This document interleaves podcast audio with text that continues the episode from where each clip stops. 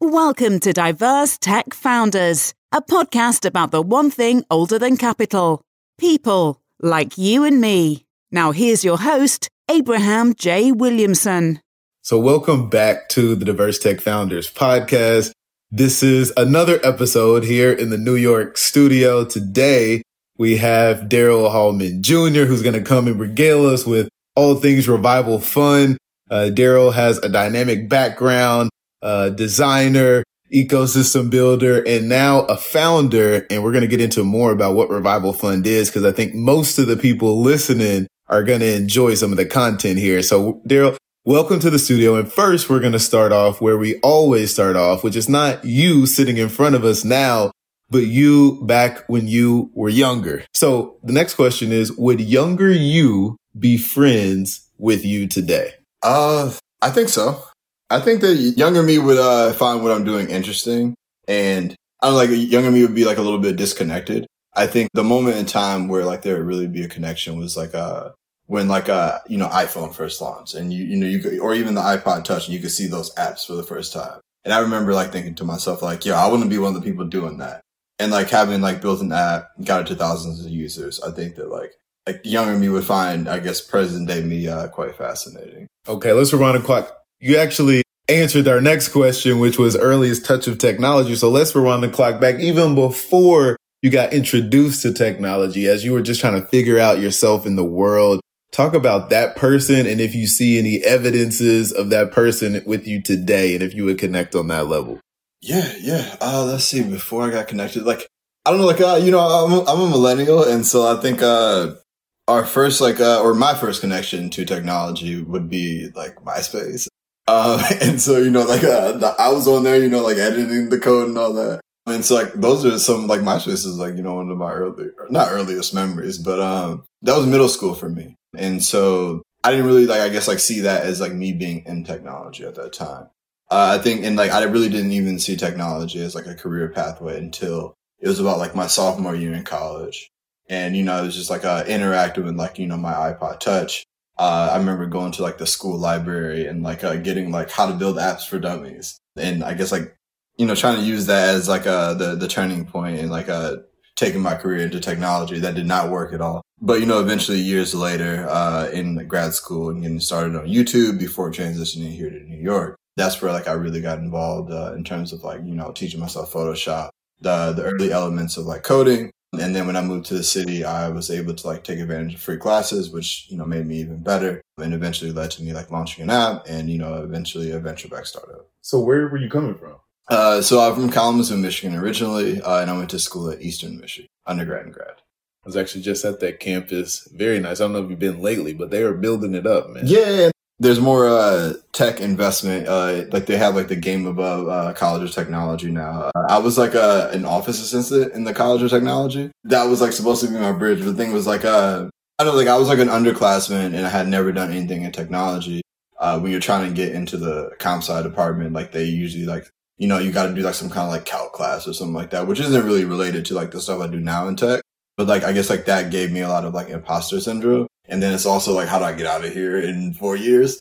Uh, which kind of like led me in a different direction, but I'm glad things can end up coming back around. So talk about that. So you were comp sci and then what did you switch into? Well, so like I was never a comp sci major. It was just like I, I, you know, saw like, I saw that things were happening with technology and I saw that like, you know, like there's this like device now where you can just like, you tap on the screen. It's not even a button anymore. And things start to happen. It's just like, these people are moving the world and that made me want to like go do that. Uh, you know, like I'm, you know, spending all this time learning, like let's learn something that's like, I don't know, like that really challenges me. You know, it just, it just didn't work out at that time. That makes sense, but it's working out now because you are now founder of Revival, yeah. uh, which is a, a startup that's doing something pretty cool. And just kind of walk us through, talk about what is Revival and from where did this idea originate? Bring us up to speed. What you've been up to and what is this thing and where did it come from? So I guess like in short, the, the one sentence description is that Revival helps borrowers buy out and eliminate their debt at the same price that is sold to debt collectors. Uh, most people don't know that like their debt usually is sold in the aftermarket for sometimes pennies on the dollar. And essentially what we do is like we unlock that discount and pass it on to borrowers.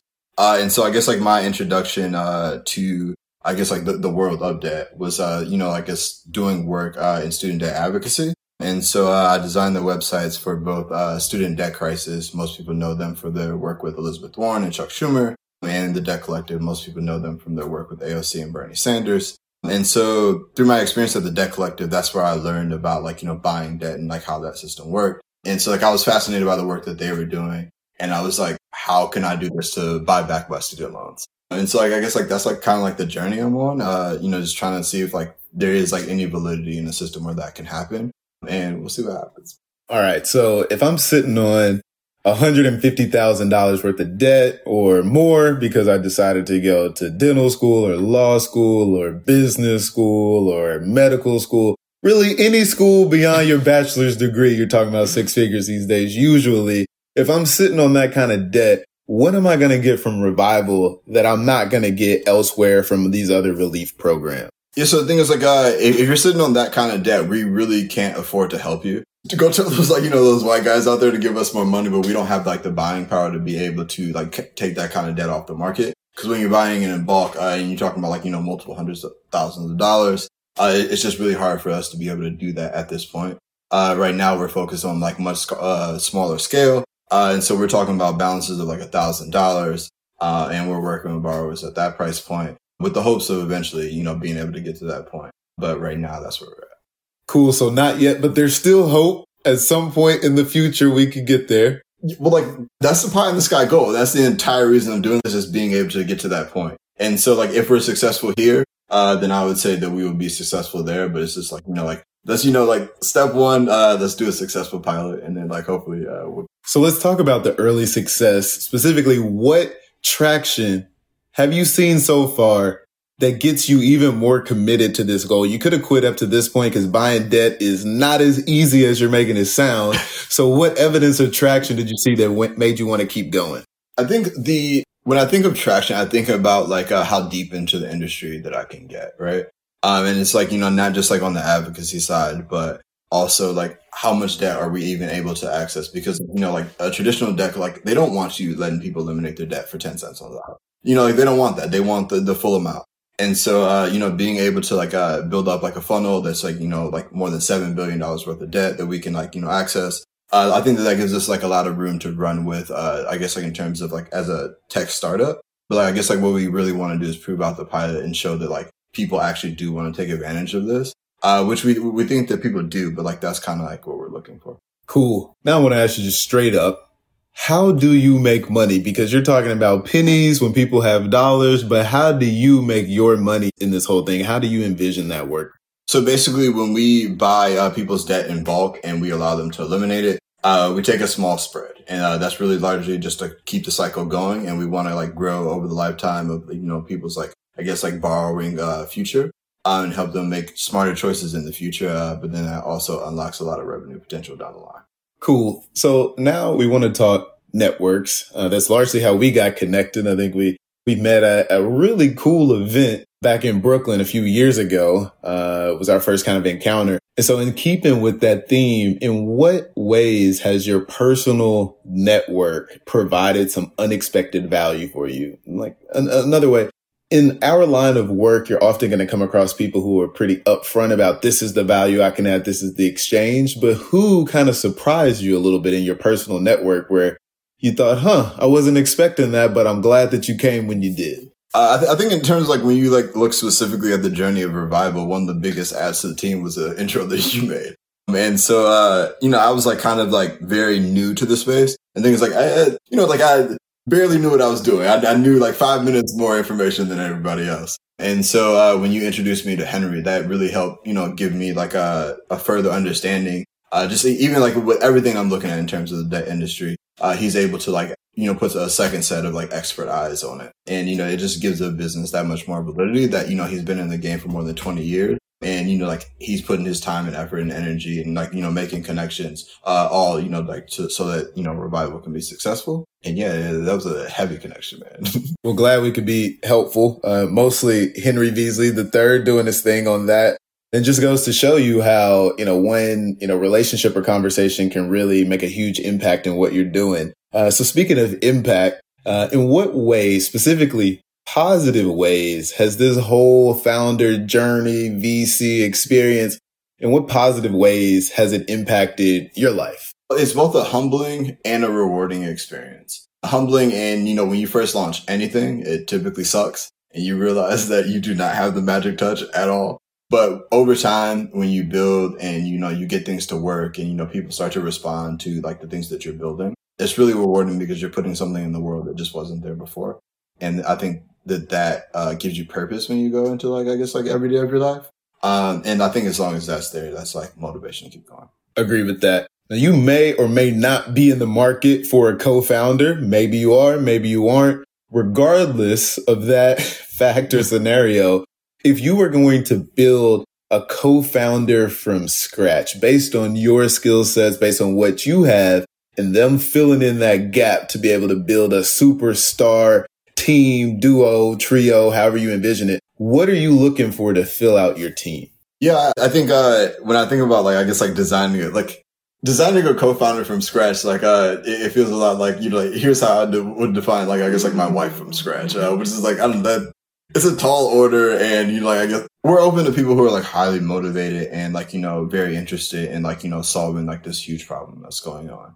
Uh, I think, you know, some of the, the people who I've worked, uh, best in tandem with are like back end devs. I typically would handle anything front end development. They'd handle anything back end development. You know, people who have like experience in the debt industry and people like who are able to like uh, see things that I wouldn't otherwise see, and like uh, help us be able to take advantage of that as a company and like pass that value on to borrowers. Okay, so front end developer. Uh, let's dig a little bit deeper there because there are folks who maybe have some creative energy that they want to express. Maybe they draw, or they're an artist in some type of way. What would you say to somebody who wants to get into tech and sees front end development as a way of going about that? Uh, for example, a lot of people want to immediately go to building the product, but oftentimes having a good design sketch will go further in the beginning than just immediately trying to communicate verbally to a developer what to build, so to speak, for the MVP. So just talk about that. If you're new to it, what would you, what advice would you have for somebody looking to get into front end development? If someone's looking to get into front end development, I definitely would say uh, look for like a free course. And so I, you know, got started in like the actual development process through the the Harlem Business Alliance and the Knowledge House both of which offered like, you know, like free programming classes. Uh, so that's a, like a great place to start. I also, in terms of like, uh, wanting to build something out, I wrote a series called like the first 1000 users. Uh, it details like, uh, you know, most of the work that I did leading up to launching my last app. And it, it really helps like people go through that process. Uh, you mentioned like, you know, like, I guess like designing things out before you start to touch the code. Uh, I recommend everybody go to Figma is free. Uh, there's plenty of templates online. So like whenever I see someone with an interface that doesn't look good, it's like, did you look at Figma? Did you look at Figma Crush resources? Uh, and like, there's just like so much like, uh, to really make your product that much better when you launch it. Uh, that's out there and it's free. And I, I would advise people to take advantage of that. And also like, you know, like read the series. Uh, I, I try to make things as like simple as possible. And if you don't like reading, uh, in each of them, there's like a little slide deck where basically it's like the, the high level points that you can take away from like, I guess like what I learned through that process. A little cheat code there, life hack. Definitely take, take up on that. And I will explore that too, because design and how things look says a lot about the intentionality around what you're doing. Uh, you are, Daryl, one of the more resourceful people that I've met. I noticed that about you, man. Even it comes across in the way you communicate as well. So I am particularly interested in how you respond to this question, which is our million dollar question. How would you spend a million dollars? Now, this isn't, you know, I'm, you know, backing you in a particular way. This is just if you got a windfall, a million dollars in cash, no strings attached to it. What are you doing with that cash? I think uh, so. So we're raising a pre-seed round right now, and uh, essentially, like that's like a question I have to answer on a pretty regular basis. Um, and so like right now, the next three months are dedicated to like proving out the pilot and showing that this thing works. Uh, so let's say we're successful there. The next thing is like we get a much larger portfolio. Right now, we have uh, 1.5 million under management. Uh, we would jump to like something like uh, acquiring at 250k, and then like that would give us like roughly like if at the same price 250 million under management which would bring like us a lot more borrowers and like be able to help a lot more people. And so we'd use that to like, you know, like help build out the team and like, uh, help us be able to do that smarter over time. But the main spend there is like, uh, going after those larger portfolios, getting more people into our system. Um, and then also, uh, helping with like, uh, the regulatory side of things. Uh, and like largely, like, I guess like high level, that's where we would going. That makes a lot of sense. Speaking of sense, it's no surprise that you've gotten at this point because you've had a lot of people impart good wisdom, good knowledge, good sage advice to you. If you were going to, to pull one of those conversations down from the sky, what would you describe as the most profitable piece of advice that you've received since you first started building out this minimal viable product? What is the most profitable piece of advice you've received? Just talk about that.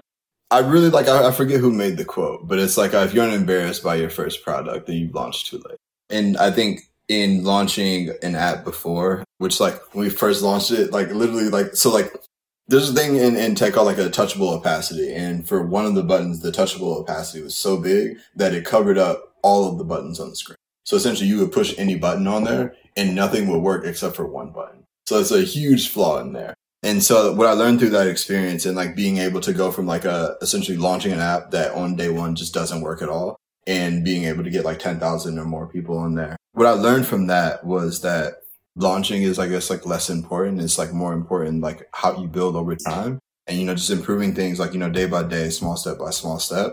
Uh, that's way more important than like having a sexy launch and like, you know, uh, the huge sign up list. Like build something that people want. People will talk about it and more people will come and it'll grow over time. Uh, and a lot faster than you would expect.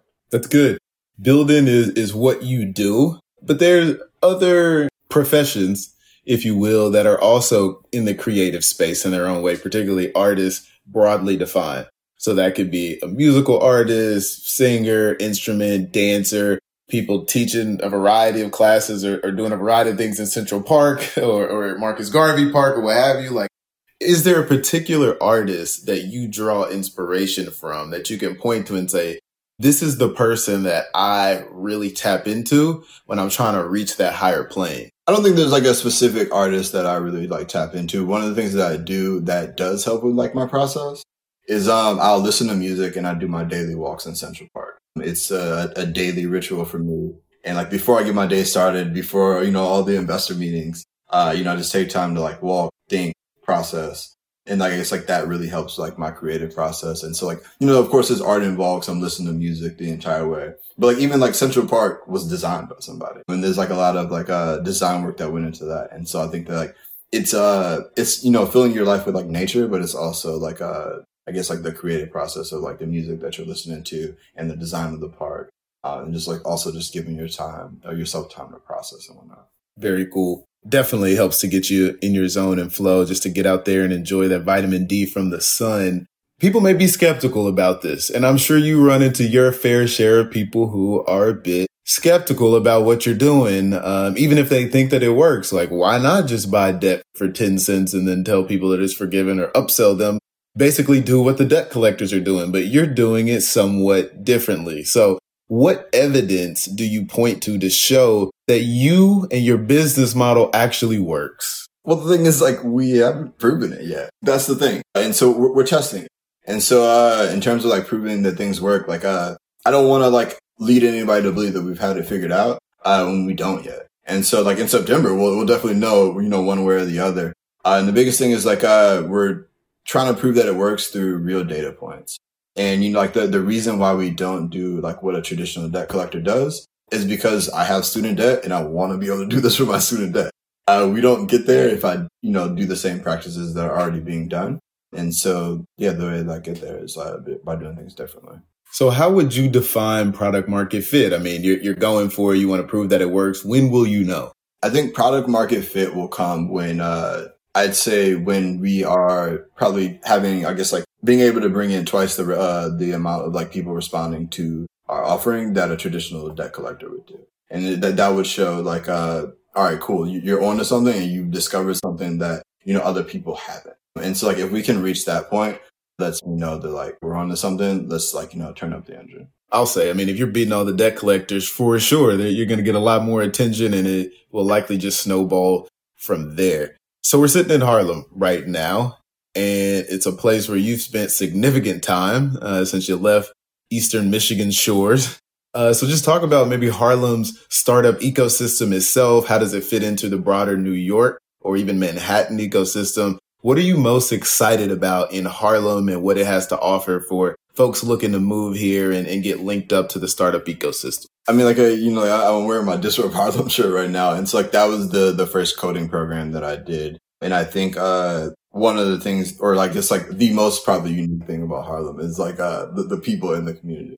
And so, uh, being able to like have access to a program that takes people who are like underrepresented in the field of technology. And then like i guess like giving them that bridge into tech i think that that's like really exciting. And it allows for like uh you know more ideas to be built that aren't necessarily like you know like it allows people to be able to build that otherwise uh, weren't able to. So what does it need? What, what would it need to take it to that next level? You know like people can give them more money. That'd be great. You know like allow them to like uh service more students and whatnot and you know like uh, i think even like you know being able to like uh back the things that the students build uh, in the program yeah like you know more resources like it's like begets more resources as we know um and so in terms of like uh you know taking things to the next level yeah giving people more resources so for those of you who are considering moving to new york harlem consider it to grow and expand uh, in your startup journey uh, but let's move the pin on this map somewhere else. You got to get out of town at least for a period of time. What startup ecosystem would you move to other than Silicon Valley if you had to leave Harlem? Uh, Miami's looking looking popping on Instagram, I suppose. Uh, why not there? Why? I think uh, so. Like, have you have you spent winter in New York? Uh, it's it's awful. Uh, that's why. And I know summers in Miami aren't the best either. But I think I really like being in New York City, and you know, like I would even be open to like splitting my time. Uh, you know, like most of the year in New York and just doing the winter in Miami. That that'd be fun. I'd be into that. It's not a bad rationale, and I think you might find a lot of takers there if you're looking for for a community to do that with you. Your background is multifaceted, a lot of different experiences all leading up to this moment. Can you point to a particular moment where you really had a hard pivot that you think saved your career? Talk about that if you've experienced that yet or if this is it right now. I think uh, saved your career is a strong uh, phrase because uh, I'm still building my career, very early stages of it. But one of the pivots that I'm most proud of is so like uh, when I moved to New York, I actually wasn't finished with grad school. And so uh, they were trying to make me stay an extra, like, I mean, like, you know how these schools are. They were uh, trying to make me stay an extra calendar six months for one course. And so I decided that I had had enough of Ypsilanti, Michigan, where I went to school, and I was uh, ready for something new. And so, uh, before, like, you know, I was like three classes away from like finishing my master's degree. Um, and I just left for New York. And I don't know, I just felt like there was like something more that, you know, I, could be chasing after. And so I left. Uh, I ended up finishing, uh, you know, like doing work online. But I think moving to New York and like, I guess like taking a bet on myself, like when I actually like moved out here, like I, I didn't have like a, like a stable job. So yeah, I was like one of those, uh, one of those weirdos. But how did you make it? Uh, so I ended up, uh, interviewed at a role and they ended up hiring me. I didn't like that. And so about, I think it was like a week or two in, I quit. Um, and yeah. and so like, you know, I got lucky. And so like that allowed me to like have some money for like the first two months. And then, uh, you know, it was like basically how to like, I had to figure out like how I was going to like make money within a month. And lucky enough, I ended up at the Harlem Business Alliance. And like, that's how I got into tech. Yeah. But what did they do to take you from, I'm worried about making rent to, you know, years later, now you're thriving. I think like that was like all part of the foundation. I think it was just like that first, like, uh, it's like overcoming like that first hill, right? And like, uh, I think it's like, that was like the highest hill to climb. The rest of them are smaller after that. I guess like when you spend like uh, my entire professional career had been in like in school. So like it wasn't even a professional career. I was like a professional student. And so like that was my entire identity and like being like walking away from that, like unfinished. It was like, you better know what you're doing. And so I kind of like had to like reestablish who I was mentally and I guess like be able to like, uh, develop the mental, like, I guess like wherewithal to overcome challenges that were in front of me and know when to take a bet on myself and when not to. And so I think like everything after moving to New York feels just like a much smaller hurdle than, you know, like moving somewhere, quitting your job, not knowing how like literally 30 days I had to figure it out and it working out. Yeah, that it was just everything feels so much smaller than like that bad I'm at on the hook. Now there are a lot of people who really don't like when their back is up against the wall like that. You know, they need uh, some security, some safety, their comfort. In fact, you maybe raise the anxiety level of some of the folks listening to this right now, talking about, you know, your 30 days, two months. It's just not as much time as people think that they need. If you were going to encourage somebody to do it, first of all, would you encourage somebody who wasn't already there mentally? And if they were a little bit open to it, what would you recommend for them if they only had 30 days? I wouldn't recommend that choice to people. It was a bad decision. I got lucky because, you know, like I'd spent the time on YouTube. I knew Photoshop. I had a viable skill. And the thing is, it's not even just like having a viable skill and things worked out because I had a viable skill. I got lucky and it was exactly what I wanted to do. And so like to get, I guess like lucky in the exact role that you wanted when you moved to a new city. And like, and I guess like even like with it happening within 30 days of when you needed it, there's just like a lot of like chance there that I wouldn't tell other people to take. I tell people to like, you know, like make bets on themselves, but I wouldn't say, you know, go put yourself up against the wall, you know, and try to make it happen in 30 days. I, you know, I, I like people way too much to be telling people to do that. But the thing is like, uh, what I was doing before, I, so I was doing like a bit of like community organizing and it, it just wasn't like the, the best environment for me. And so like, I guess like in those two weeks and what I guess like led me to like, I guess like quitting. It was just like, you know, like one day I woke up uh, and it was like, I guess like two things. It was like, uh, in my mind, I was like, you know, not another day. And I guess like the, the background thought there was like, you know, like when I moved here, this isn't what I envisioned moving here for. And so like, let's get on that path. Love that. Glad that you made it, luck or not. Sometimes you make your own luck, Daryl. That's just how it goes. Uh, speaking of luck, many people feel like you need that in order to reach unicorn status. So we'll ask you directly. Is one of my favorite questions, not just because of the yes or no, but because of the underlying thought process that goes into folks answering this next question, which is, do you want to run a billion dollar company? Now that's different from starting one and passing it off. This is asking if you want to run it once you're there. So we'll pose that question to you like we have for so many guests before you. I think that in order for me to be able to eliminate my student debt for 10 cents on the dollar, I gotta get the company to that point. And so I guess like it's less of me like uh you know it's not really like me like getting into technology because like you know I want to build a unicorn or I want to build like a, a, really big company I want to be a billionaire like Elon. Uh it's more so like I just really wanted to eliminate my student debt. It's, pretty simple. Uh, and like like my last step like I had no like I guess like dreams of it being like a billion dollar company. It's just like I just wanted to build something that I wanted to have in the world. And I think it's the same thing uh with revival. And the reality is like uh in order to get to that point, the type of resources that you'll need to be buying, like, you know, like a majority of people's student debt or like giving people like that kind of access, you're going to be running that big of a company. And it's like, it's really going to be like unavoidable. But like, that's essentially like, you know, what I signed up for when, uh, you know, Revival started. Very cool.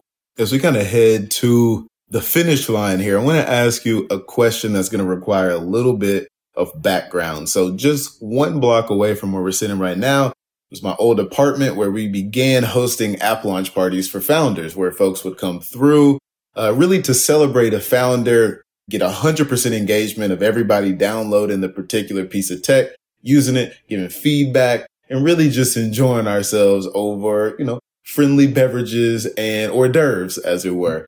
Uh, so we're ask you if you were attending that party and you sat through a full agenda. First off, why are we here?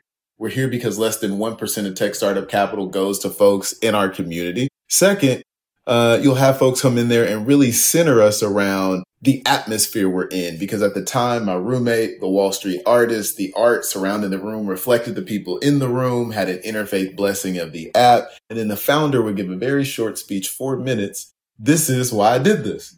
Then there's a Q&A session. And that's where it really got interesting because people varied in their background experiences from, you know, experienced VCs to angels, you know, lawyers, people who just wandered in with as a plus one. Uh, but for you, let's say we give you the mic at the end. You've listened to a dynamic founder. You want to ask them a question to really, you know, have a mic drop moment, so to speak. What would that be? What question are you asking that founder? no mic drop moment. The question I would ask is, uh, are you having fun? And so uh, one of the people uh, who helped manage, like there was like a, I had multiple manager at the uh, managers at the Harlem Business Alliance. One of them would always ask me like, "You having fun?" And like uh, sometimes the answer would be no, sometimes the answer would be yes. But the thing is, like, uh, when you're like, you know, signing up to like build an app, it's a, it's a long process, and I think it's important that you have fun while doing that. How do you um, do that?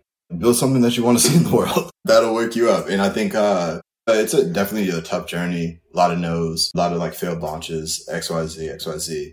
But when you finally, you know, like get a breakthrough, it kind of like, I guess like helps like move you forward. And like you kind of like are constantly like looking for like that next breakthrough. Uh, because eventually you'll get enough breakthroughs to like see that thing that you wanted in the world. Love that. That's how to keep it fun. Daryl Hallman Jr. Uh, we've reached our penultimate question, and you may have answered this in different ways earlier in this conversation, but we'll ask you again so you can leave us with it.